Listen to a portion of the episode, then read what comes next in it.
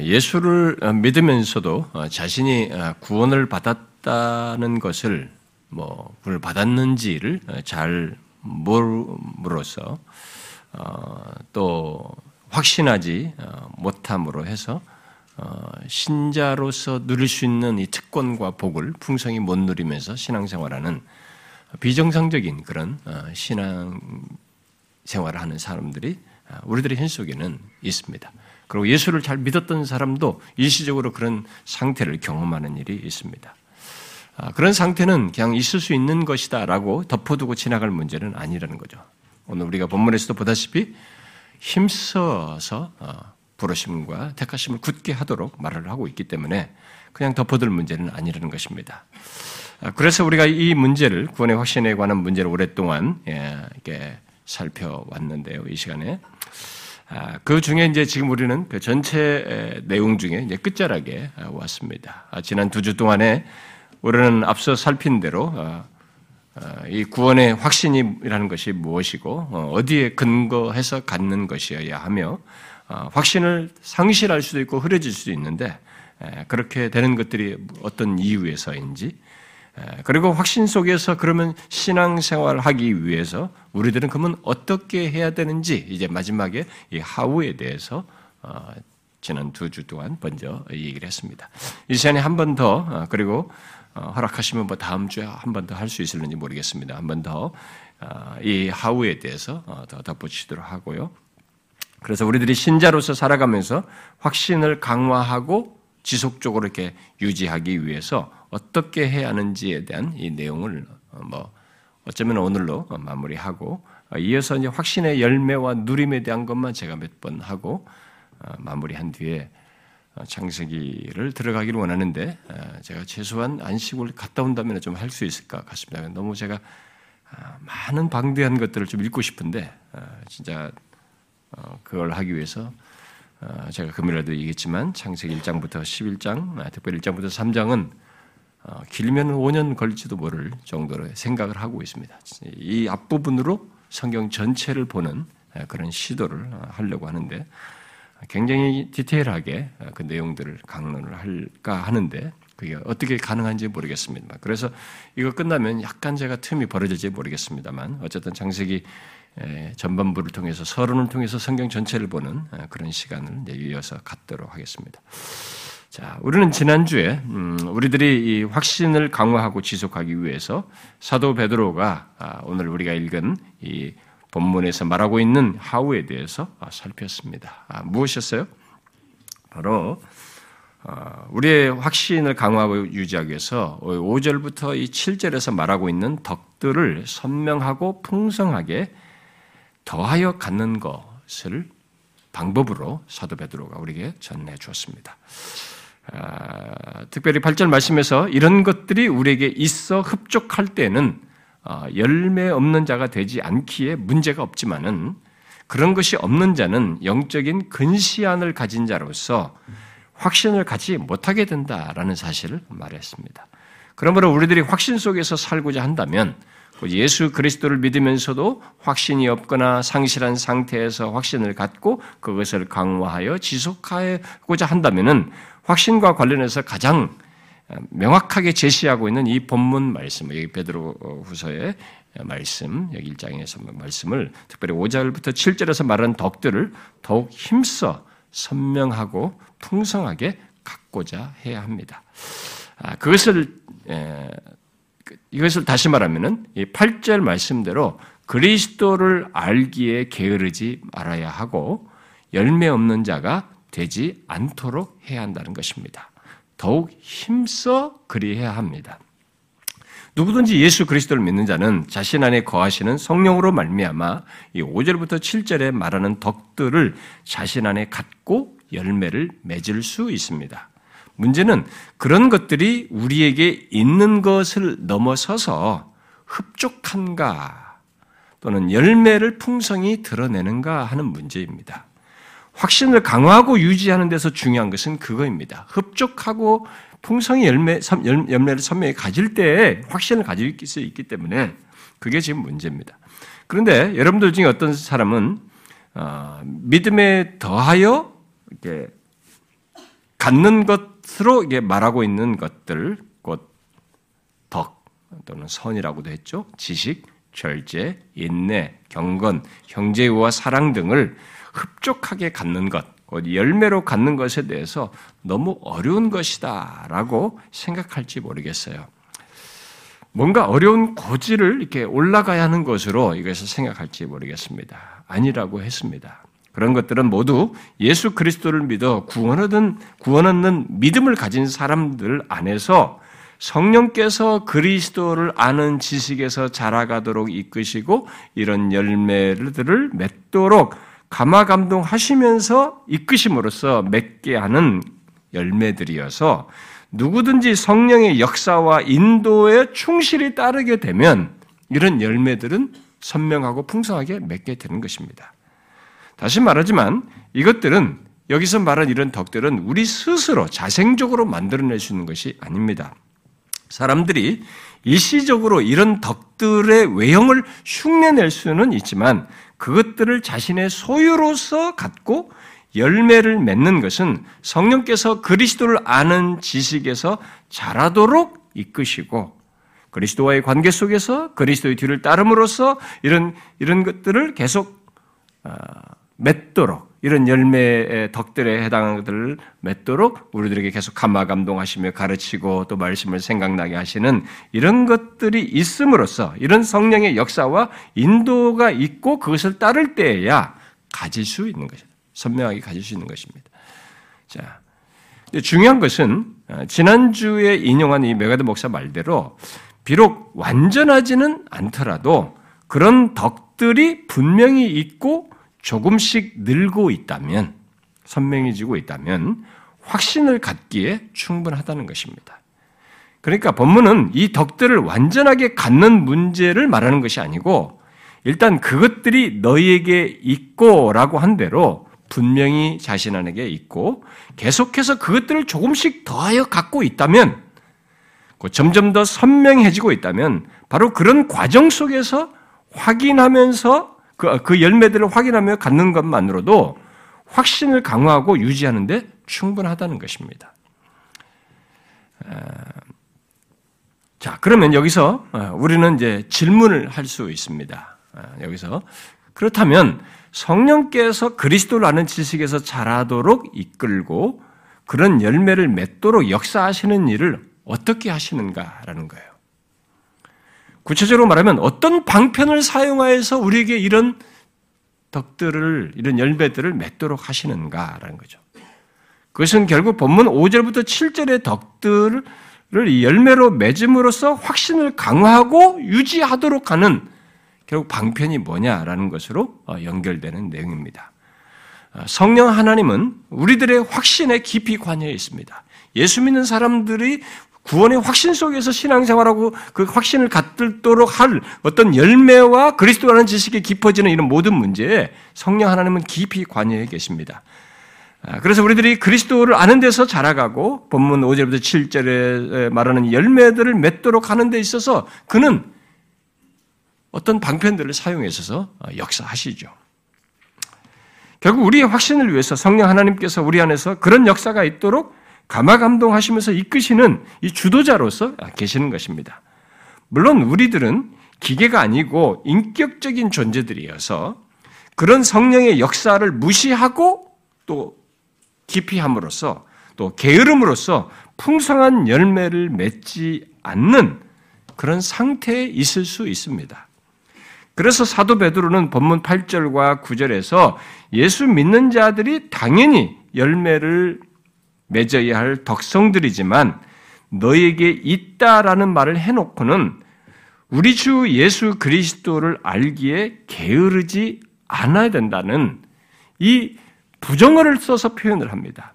또 열매를 당연히 맺는 것이어야 하는데 열매 없는 자가 되지 않게 하려 한다고 하는 이 부정어를 써서 표현을 하고 있습니다. 곧 우리들이 게으를 수도 있고 열매 없는 자라고 할 정도로 좋지 않은 상태, 그래서 확신을 갖지 못하는 상태에 가질 수 있다는 것입니다.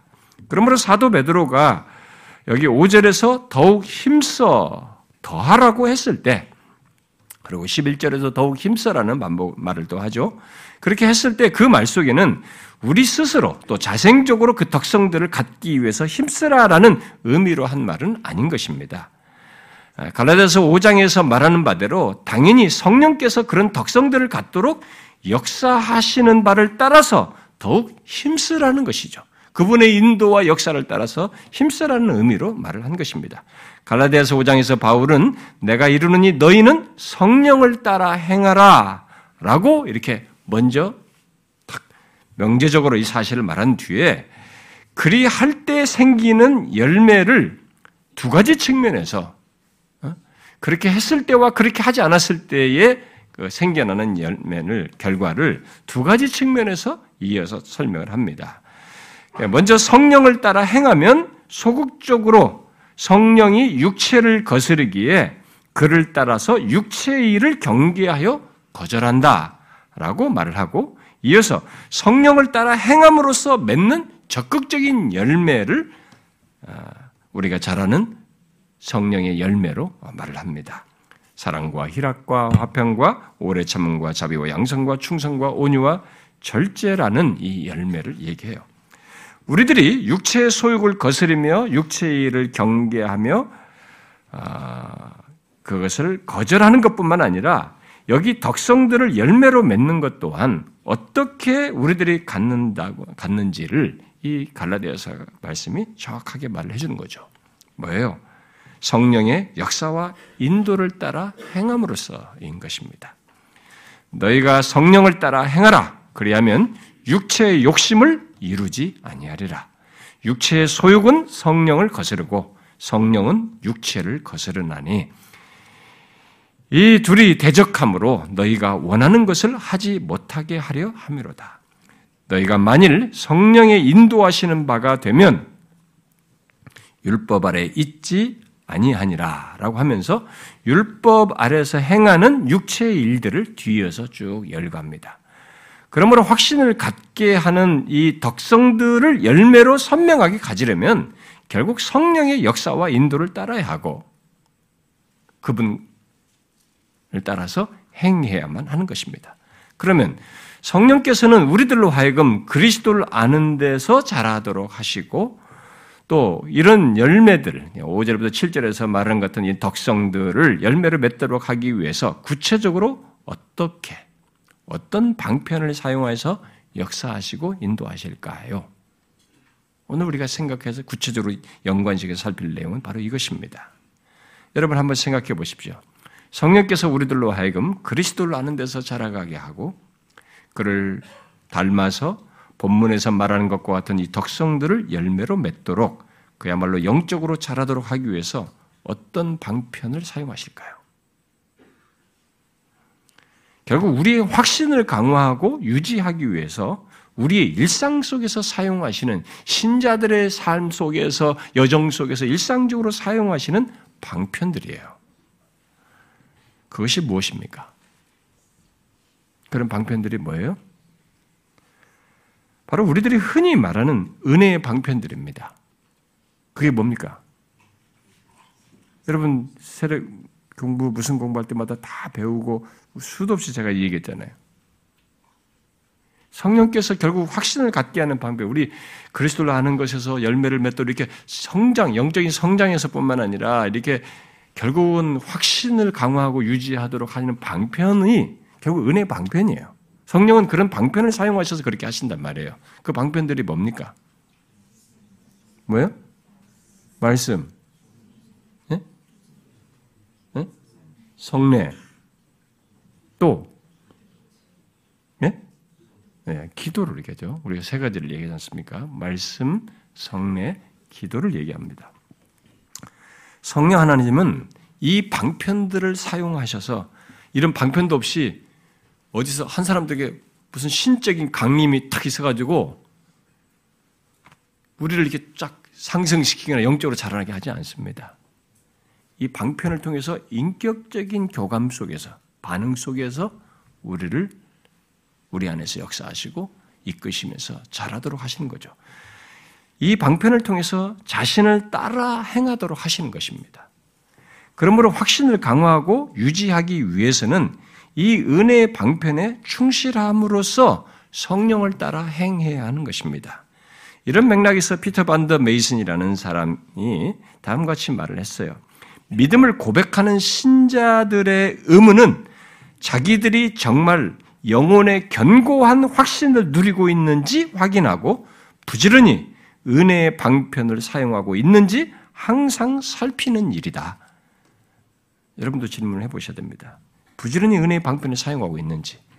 하나님께서 믿음을 산출하시지만 믿음을 보존하고 키우는 것은 은혜의 방편을 사용하여서 하신다.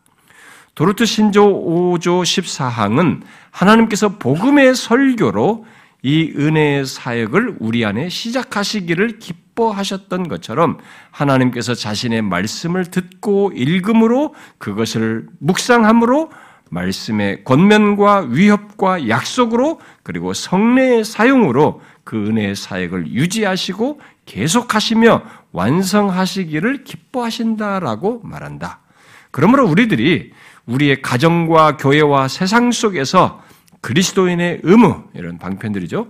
그리스도인의 의무를 이행하려고 진지한 노력을 기울이는 것이 필요한데 그것은 모든 사람이 믿음의 열매로서 자기 믿음에 대한 확신을 자신 속에 가질 수 있기 위함이다. 확신을 갖기 위해서는 이 방편을 충실해야 된다는 것입니다. 이 사람이 도르트 신조까지 인용하면서 우리들이 영혼의 견고한 확신을 누리기 위해서 부지런히 은혜의 방편을 사유해야 한다는 사실을 정확히 말하고 있습니다. 은혜의 방편은 믿음의 열매를 맺어서 확신을 갖도록 하는 데서뿐만 아니라 확신이 흔들리고 흐려질 때에도 은혜의 방편을 통해서 우리의 확신을 회복하는 것을 넘어 강화하고 유지하도록 하는 데서도 성령께서 사용하시는 방편이에요. 그래서 이 조엘 비킬의 목사는 비록 이 세상에서는 구원의 확신에 의심이 일고 때로 시련을 겪음으로써 아, 불완전한 모습을 가질지라도 결코 가볍게 취급되어서는 안 된다. 오히려 은혜의 방편들을 통해서 구원의 확신을 더욱 신실하게 다져야 한다. 이렇게 말했어요. 자신이 확신이 흔들릴 때 그걸 그냥 가볍게 다루지 말고 오히려 그, 그런 그 조건에 있으면 은혜의 방편을 통해서 구원의 확신을 신실하게 다져야 한다. 이렇게 말한 것입니다. 어떻습니까? 여러분들은 은혜의 방편을 통해서 구원의 확신을 강화하고 신실하게 다져가고 있습니까? 우리들은 실제로 성령께서 어, 사용하시는 이 은혜 방편을 통해서 영적으로 자라가고 또 믿음의 열매를 맺으며 구원의 확신을 강화하고 유지하게 됩니다. 그러므로 누구든지 영적으로 자라고자 하고 믿음으로 열매를 맺고자 하며 확신을 강화해서 유지하고자 한다면이 은혜의 방편들에 충실해야 합니다. 예외가 없어요. 아, 이 은혜 방편에 소홀하면서 영적으로 자라기를 원한다. 확신을 갖기를 원하고 확신을 강화하면서 유지하기를 원한다. 그건 요행입니다. 그런 일은 없어요. 뭐 은혜 방편이라고 와도 맨날 졸기나 한다. 은혜 방편이 자기의 전혀 은혜 방편이 되지 않는다. 그럴 수 없어요. 영적으로 잘하지 못합니다. 확신을 강화할 수가 없는 것입니다. 존 머레이 존 머레이는 확신과 관련해서 이런 말을 했어요. 확신은 은혜 방편을 신실하고 부지런히 사용하고 가정과 교회와 세상에서 우리에게 맡겨진 의무들의 충실함으로써 강화된다. 은혜의 방편은 말씀, 성례, 기도다. 이것은 예수 그리스도에 의해 부름받은 모든 자들의 특권이다. 이건 오히려 특권이라는 거예요. 은혜를 받을 수 있는 특권이라는 거죠. 웨스민스터 신앙고백서는 말한다. 우리는 특별한 계시 없이도 정상적인 방편을 올바르게 사용하여 이 확신에 이를 수 있다고. 그렇습니다. 그래서 확실히 말씀과 성례와 기도라고 하는 이런 은혜 방편에 충실한 사람들을 보게 되면 영적으로 꾸준히 자라요. 그들은 확실히 영적으로 성장하는 것을 보게 됩니다. 그리고 믿음의 열매 또한 점점 더 풍성하게 맺어가는 것을 보게 돼요. 오늘 본문에서 말하는 이 덕성들을 점점 더 선명하고 드러나고 맺는 것을 보게 됩니다. 아무리 목사를 할지라도 내가 목사가 돼서도 이 은혜 방편을 소홀하면 내 자신 안에 그게 안 생기는 겁니다. 성령은 비인격적으로 역사하시는 분이 아니에요. 그러니까 내가 뭐 신학생이고 내가 뭐 전도사고 목사고 장로고 이런 직분으로 속으면 안 되는 것입니다. 확신이 흔들리는 상황, 구원에 대한 의심이 일어날 상황에서도 이런 은혜 방편에 충실한 사람들은 그것을 잘 이겨나가요. 그걸 넘어서서 확신을 지속하고 강화하는 것을 보게 됩니다. 여러분은 이 부분에 대해서 어떻습니까? 여러분의 구원의 확신과 은혜의 방편에 충실한 여부를 한번 자기의 구원의 확신과 이 은혜 방편에 충실한 여부를 연결해서 한번 체크해 보세요. 자기 자신을. 구원의 확신과 은혜의 방편에 충실하는 여부 이 둘은 아주 밀접한 관계가 있다는 것을 여러분들이 자신에게서 보게 될 것입니다. 자, 그러면 이 이제 이 세 가지 방편을 자신에게 한번 구체적으로 어, 비추어서 적용해서 확인해 보십시오. 먼저 하나님의 말씀과 관련해서 한번 확인해 보세요. 여러분이 어떤 조건에서든지 확신이 흐려지거나 잃는 상태에서 어떻게 회복되는지 한번 보세요. 여러분들의 지난 경험 속에서도 또 신앙생활을 하면서 어떻게 확신을 강화하고 여러분들의 확신이 더 선명해지고 분명해지는지 그것을 또 유지하게 되는지 한번 보십시오.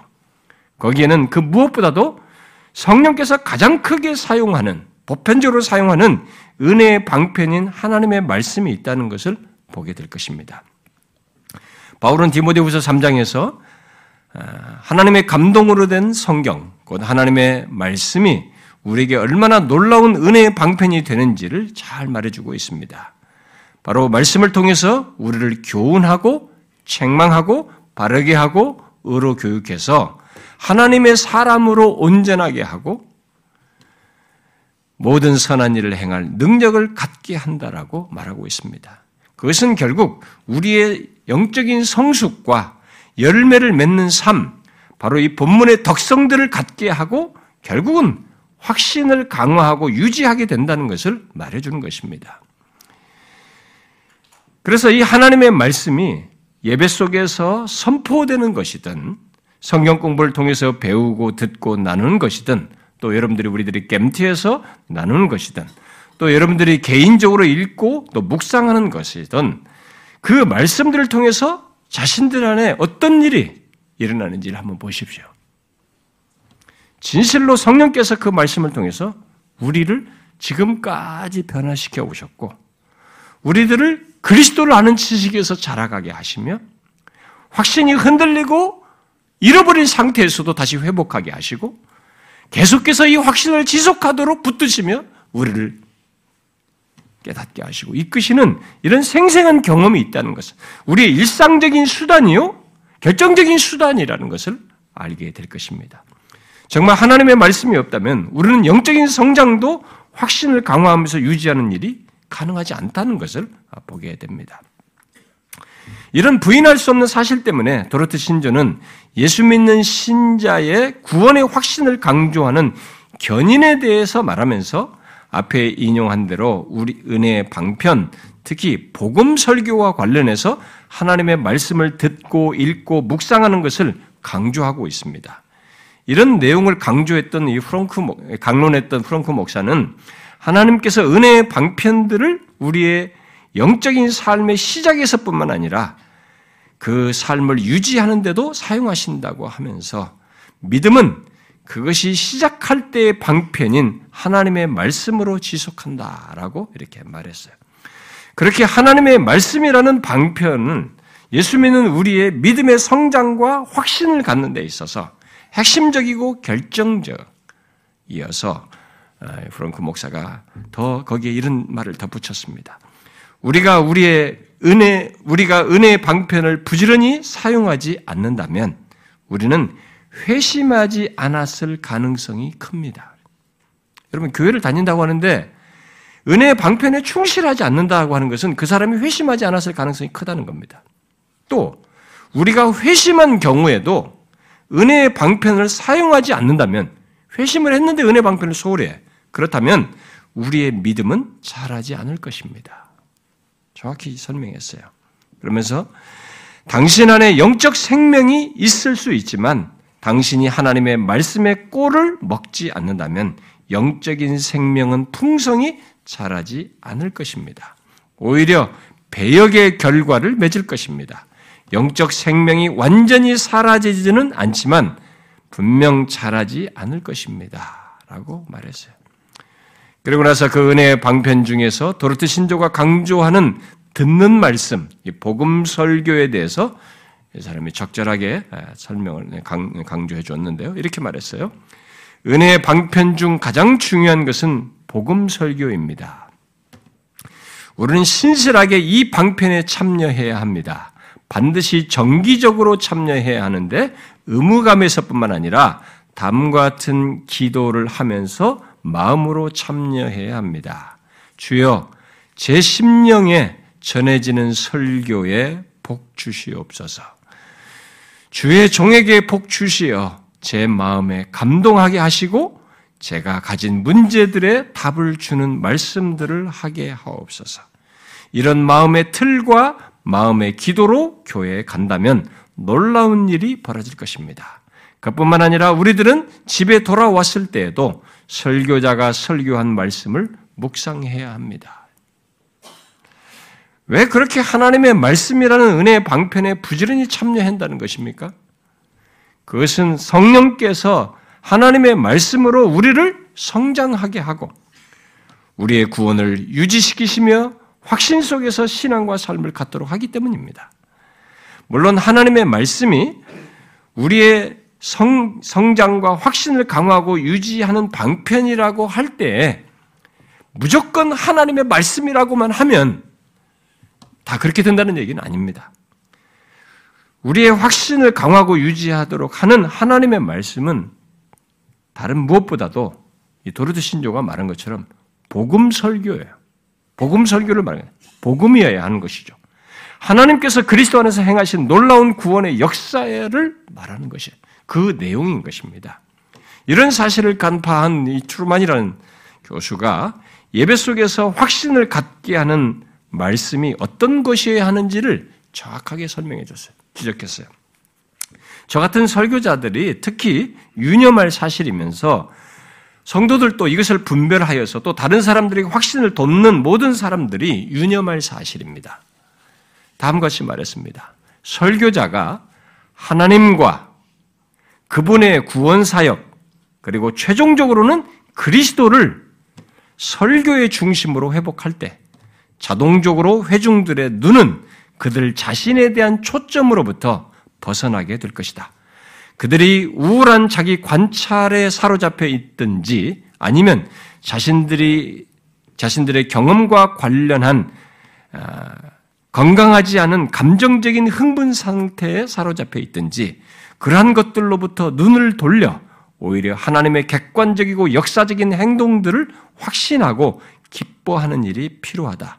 이것이야말로 그들 자신의 종교적 감정에 기초한 것보다 훨씬 더 견고한 확신의 근거이다. 라고 말했습니다.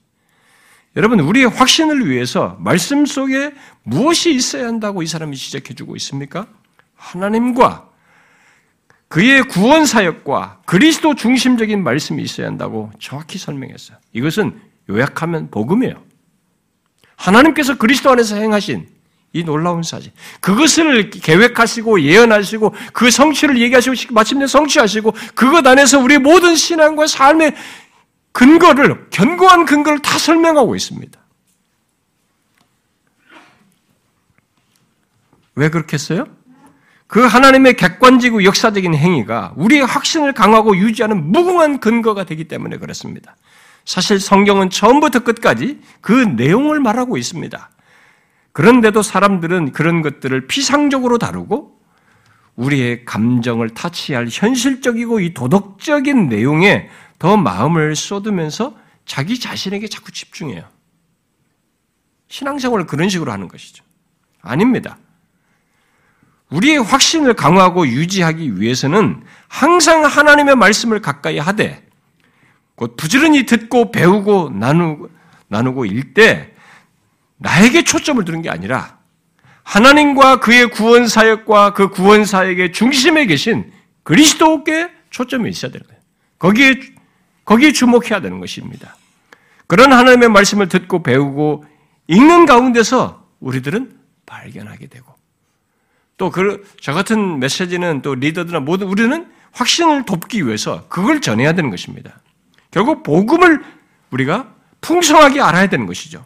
이 복음을 풍성히 아는 것에 성경 전체가 이 복음을 묶어 있습니다. 사실은 그것을 풍성히 아는데 야 하나님이 행하신 것이 이렇게 크구나. 견고하구나, 무궁하구나. 이 사실, 특별히 하나님이 직접 오셔서 행하신 것이 영원히 흔들릴 수 없는 기초이구나. 이런 사실을 정확히 알아야 되는 것이죠. 이렇게 복음 중심적인 이해와 신앙을 갖게 되면 확신을 강화하고 유지할 수 있게 되는 것이죠. 그것을 위해서 우리는 힘써 그런 말씀을 듣고 배우고자 되는 것입니다. 제가 여러분들에게 우리 여기서 끝없이 이 복음적인 내용들을 계속 얘기를 하는 것에 대해서 여러분들은 너무 익숙해가지고 흔해 빠진 것처럼 생각할지 모르지만 그렇지 않아요. 제가 참교수 컨퍼런스에서도 세 번이나 복음을 가리운 그런 것들을 다뤘지만 그건 제가 하고자 한 것이고 참교수 목사님들이 주제를 정해줬어요. 그걸 다뤄달라고 그래서 3년이나 다뤘습니다. 복음이 얼마나 왜곡되고 가리워져 있는지 이상스럽게 복음을 피해가요. 이상스럽게 성공을 집착하고 번성에 대해서 잘 되는 것 듣고 싶어 하고 심리 치유적인 것에 관심이 있고 도덕주의적인 데 관심이 있어요. 그걸 기독교라고 자꾸 생각합니다. 그걸 복음이라고 자꾸 생각합니다. 그래서 어떤 사람은 종종 우리 교회 와가지고 야 내가 누구를 전도하려고 그래도 여기 와서는 신앙생활 좀 못할 것 같다. 이게 너무 어렵다 이렇게 생각해요. 그러니까 우리들이 같이 참기름에 너무 길들여져 있어가지고 이런 내용을 어려울 것이라고 생각해요. 이런 걸 믿고 예수를 못 믿을 거라고 자꾸 생각합니다. 그게 얼마나 성령을 제한하는 것입니까? 복음을 제한하는 것이에요. 원래 우리는 복음을 듣고 신앙생활을 해야 되는 것입니다. 여기서 신앙이 자라야 돼요. 여기서 계속 영원한 근거를 가지고 있어야 됩니다. 여기서 영적으로 확신 속에서 신앙의 여정을 해야 되는 것입니다. 무궁한 셈이에요. 여기서 말하는 확신을 갖게 하는 방편으로서 말씀은 결국 성경 전체에서 말하는 이런 하나님, 그의 구원사역, 그 중심에 계신 그리스도를 말을 하는 것입니다. 그것을 통해서 우리가 구원의 확신을 견고히 해야 한다는 것이죠. 이런 하나님의 말씀을 듣는데 우리가 충실히 해야 하는 것입니다.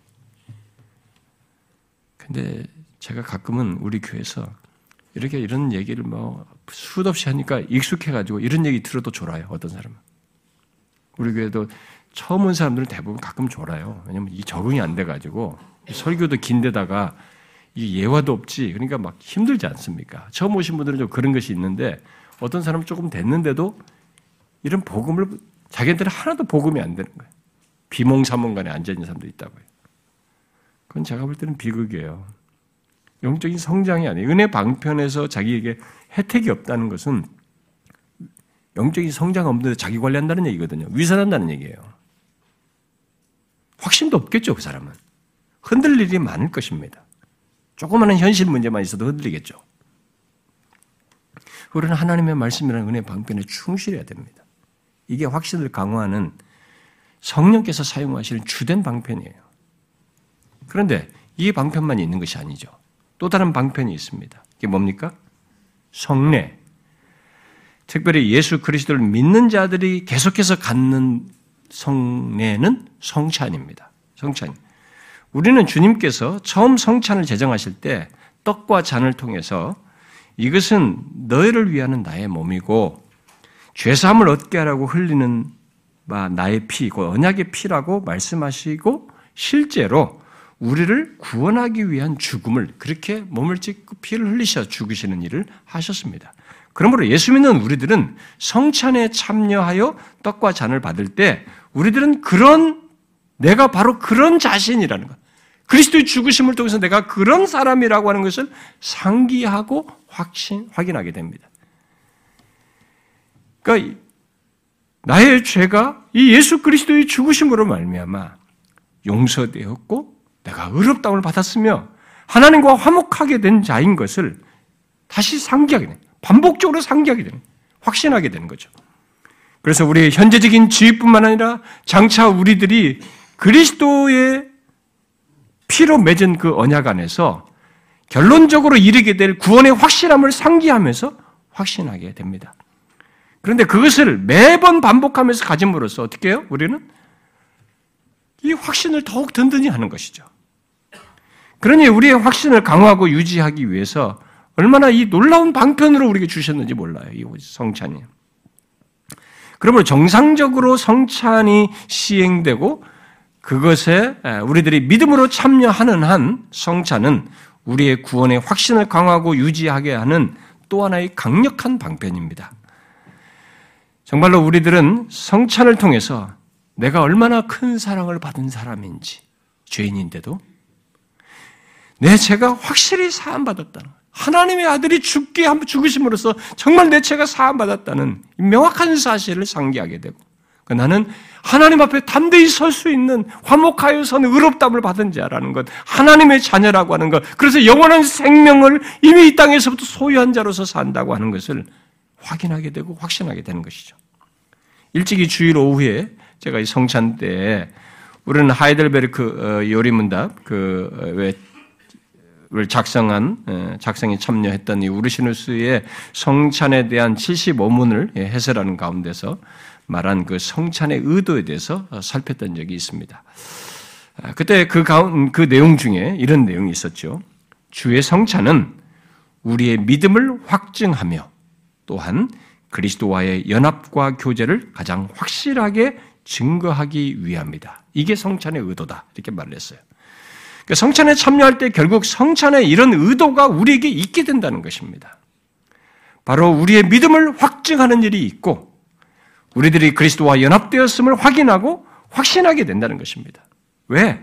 그리스도의 죽으심이 너무 선명하네. 죽으심이 다 이것을 위해서라는 것을 확인하기 때문에 그런 것이죠. 그래서 토마스 브룩스는 그리스도께서 성찬을 제정하신 가장 중요한 목적은 다른 것이 아니다. 성도들에게 자신의 사랑을 확신시켜주고 그들의 죄가 용서받았으며 하나님 앞에서 그들의 인격이 용납되며 또 그들의 영혼이 온전히 구원받았다는 사실을 보증해 주시는 것이었다라고 말을 했어요. 맞습니다. 그러므로 구원의 확신을 강화하고 유지하기 위해서는 성찬에 부지런히 참여해야 하는 것이죠.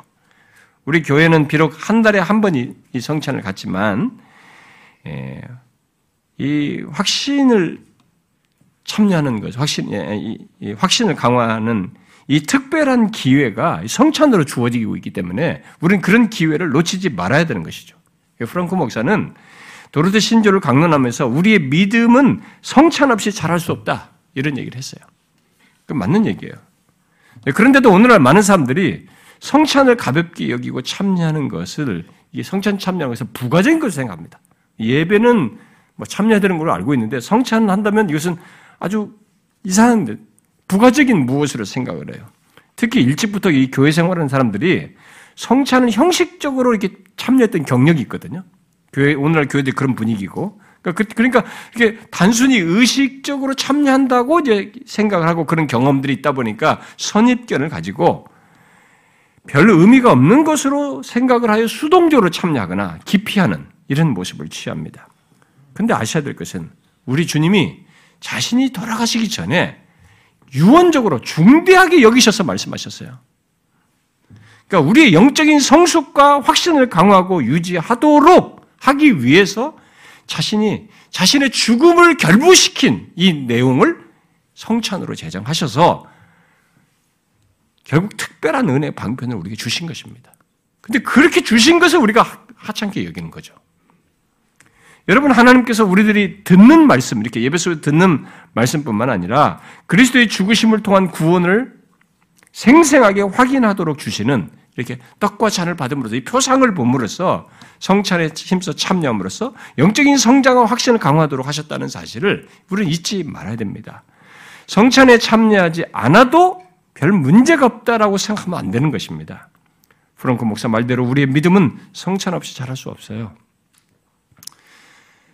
설사 확신을 가지고 있는 신자라 할지라도 자기는 나는 구원의 확신이 있어요. 이렇게 말하는 신자라 할지라도 그 사람이 성찬에 참여하지 않게 되면 그 사람이 가진 확신은 화석화되는 것입니다. 곧 화석화돼. 그래서 팀팩이라는 사람이 그 사실을 정확히 얘기했어요.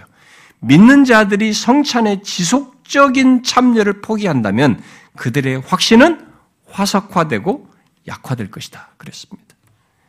그러므로 여러분 구원의 확신을 갖고 강화해서 지속하고 싶다면 주님 오실 때까지 아니 자신이 호흡이 끊어질 때까지 건강이 허락돼서 주 앞에 나올 수 있을 때까지 자기에게 허락되는 이 기회를 놓치지 말아야 됩니다.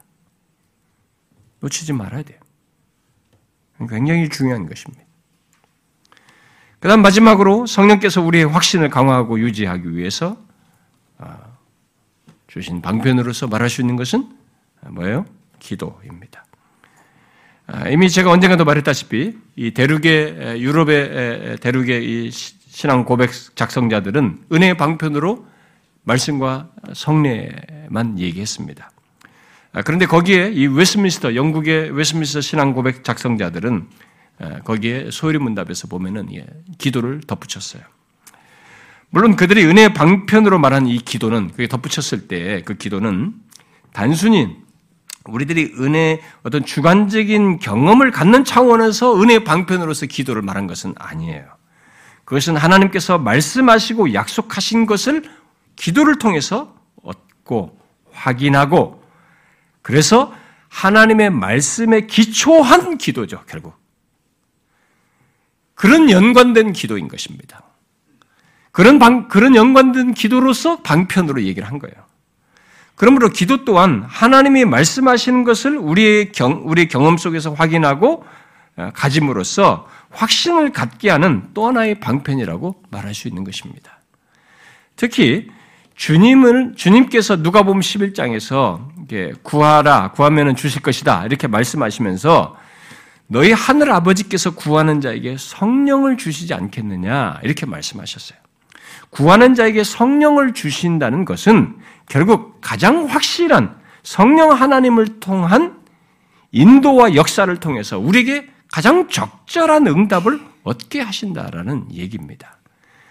그러므로 확신이 흐려질 때, 또 확신이 상실되었을 때, 그 상태에서 회복하기 위해서, 또 계속 확신 가운데 살고 유지하기 위해서, 우리는 하나님께서 그런 자신의 문제와 어려움 또 필요를 간구함으로써 성령을 통한 이 확신의 회복과 강화와 유지에 필요한 은혜를 얻고자 해야 되는 것이에요. 성령을 통해서. 지금 주님 말씀한 대로 우리가 기도할 때 결국 그 기도에 대한 응답으로서 성령을 통한 역사를 적절성 있는 답을 주시는 성령을 통한 역사를 우리에게 하게 하시고 하셨기 때문에 그런 차원에서 우리가 기도를 해야 되는 것입니다. 그래서 이한머리는 우리들이 확신이 약한 가장 중요한 이유는 성령을 존중하지 않고 성령 충만을 구하지 않기 때문이다. 이렇게 말했어요. 그러면서 확신과 기도하지 않는 것은 함께 갈 수 없다. 이런 얘기를 했어요. 그러므로 확신을 얻고자 한다면 또 확신을 계속해서 갖고 살고자 한다면 어떤 조건에서든지 성령의 역사와 인도를 구해야 하는 것입니다. 많은 사람들이 확신과 관련해서 기도라고 하는 것을 생각할 때는 아, 확신과 연관된 이 기도는 거의 다 어떤 식으로 생각하냐면은 확신을 갖게 하는 어떤 특별한 체험을 하게 하는 기도로 연결해서 생각하는 경향이 큽니다. 근데 물론 우리들이 기도할 때 우리에게 확신을 갖게 하는 어떤 두드러진 체험을 갖게 하는 일도 있습니다. 하나님의 사랑이 얼마나 큰지를 생생하게 내한테 경험하게 하는 이런 일들이 있을 수 있어요. 그렇지만 확신을 위한 방편으로서 기도의 주요 기능은 우리들이 신앙의 여정 속에서 하나님이 말씀하신 것이 사실인 것을 우리에게 거기서 하나님이 우리를 사랑하신다고 말했고 그리스도 안에서 우리를 구원하신 것이 맞다고 했고 영원히 우리 구원하고 우리를 의롭다 하신 것 이런 모든 사실들을 어떤 조건에서는 뭐 수시로 흔들리고 유혹을 받는 그런 조건 속에서 여러 가지 이유로 확신이 흐려지고 상실될 수 있는 상황에서 또 신앙을 유지하는 데 필요한 이 모든 조건 속에서 그것들을 확고하게 하시는 거죠. 하나님의 말씀을 확고하게 하는 것입니다. 그것을 확신하게 하는 것이죠. 그것을 계속적으로 그래서 이런 상태를 갖도록 하고자 하는 것입니다. 그래서 이런 이런 성령을 우리가 충, 이런 성령으로 충만하기를 구해야 하는 것이죠. 이 한마리가 말한 것은 바로 그런 것입니다. 여러분 확신 가운데 살기를 원하십니까? 성령의 충만을 구해야 하는 것입니다. 성령의 충만을 구하는 게 뭡니까, 여러분? 성령의 충만을 거의 많은 사람들이 체험으로 생각합니다. 성령 충만은 성령의 어떤 특별한 체험으로 생각합니다. 제가 언젠가 또 성령에 대해서 할 날이 오리라고 믿습니다만 거기까지 갈는지 모르겠어요. 성령에 대해서 할 일이 많습니다. 우리 가 구원과 관련해서 성령을 제가 대부분 했지만 성령이 다른 구원적인 삶 속에서의 성령의 사회 관련된 내용이 굉장히 많습니다. 그런데 이 충만에 뭐 가는 문제와 뭐 세례 문제에서 우리가 혼돈을 하고 있습니다만 여러분 성령의 충만이 뭡니까? 우리 성령의 충만 성령의 지배를 충만히 받는 것입니다. 성령의 충만은 성령의 지배가 선명하고 풍성한 것을 얘기하는 것입니다. 1차적으로. 항상 성령의 지배를 받는 것이죠. 그의 인도와 역사가 충만한 것입니다. 그것은 결국 말씀과 성례를 통해서 확신을 갖게 하는, 하는 것을 더욱 생생하게 일상 속에서 확인하면서 경험함으로써 체험적으로 확신하는 것입니다. 여러분, 확신은 나의 의지만으로 있는 것이 아니에요. 이런 면에서 보니까. 심지어 확신을 갖게 하는 하나님의 말씀과 성찬조차도 이 우리 확신을 갖게 하는 방편인 하나님의 말씀과 성찬조차도 그것들 자체를 가졌다고 해서 우리에게 어떤 일이 있는 건 아니에요. 확신을 갖게 하는. 바로 그것을 통해서 우리 안에서 감화감동하심으로 확신케 하는 성령의 역사가 있어야 되는 것입니다.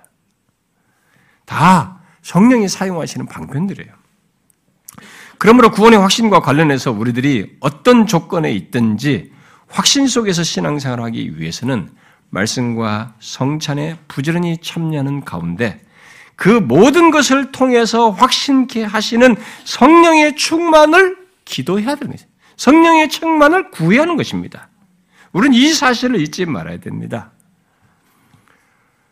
확신을 잃어서든 흐려져 있거든 혹시 여러분들의 현재 조건이 어떤 확신과 관련 어떤 조건에 있든지 또 어떤 사람은 지금 확신을 가지고 있어서 계속 유지하고 싶거든 성령의 도우심과 역사를 구하셔야 합니다. 말씀이 있는 곳에 예배에 참여했다고 그래서 나는 이 방편에 충실하고 있으니까 오토매틱하게 된다. 그런 일 없어요. 와서도 성령의 도우심을 구하고 성령의 감화 감동이 없고 잠이나 자고 그러면 없는 것이에요, 여러분. 안 되는 것이죠. 성령의 도우심이 있어야 됩니다. 그것을 방편을 통해서 성령께서 역사하셔야 됩니다. 제가 그동안 자주 말했습니다만 저는 지금까지 목회하면서 사람마다 각 사람의 삶의 조건이 다양하고 그 가운데서 시험을 받고 어려움을 겪는 것도 다양하고 어떤 사람은 상대적으로 더욱 견디기 힘든 시련을 겪는 것 같기도 하고 뭐 이런 것들을 다양하게 보게 돼요.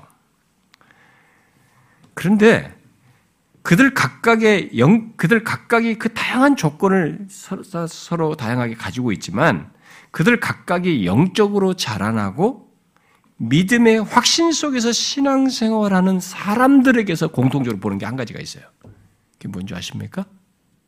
다 비슷, 다 문제, 어려움, 시험 다 있단 말이에요. 어떤 사람은 더 심하기도 해요. 근데 어떤 사람은 더 심한데도 이 사람이 거기서 믿음을 지키면서 영적으로 자라요. 그리고 거기서 또 믿음의 확신 속에서 신앙생활을 여전히 한단 말이에요. 근데 그런 사람들이 다 공통적인 게 있어요. 뭔지 아세요?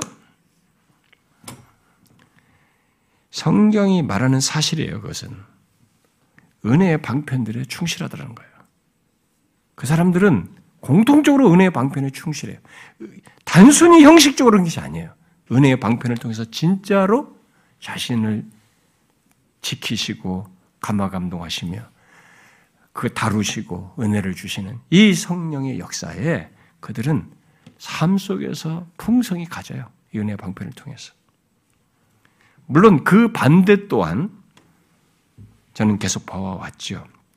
바로 은혜 방편에 소홀한 사람들은 예외 없이 영적으로 자라는 것이 더디고 당연히 믿음의 열매도 잘 볼 수가 없고 형식적이고 위선적이며 결국 확신 속에서 사는 것을 쉽게 보지 못해요.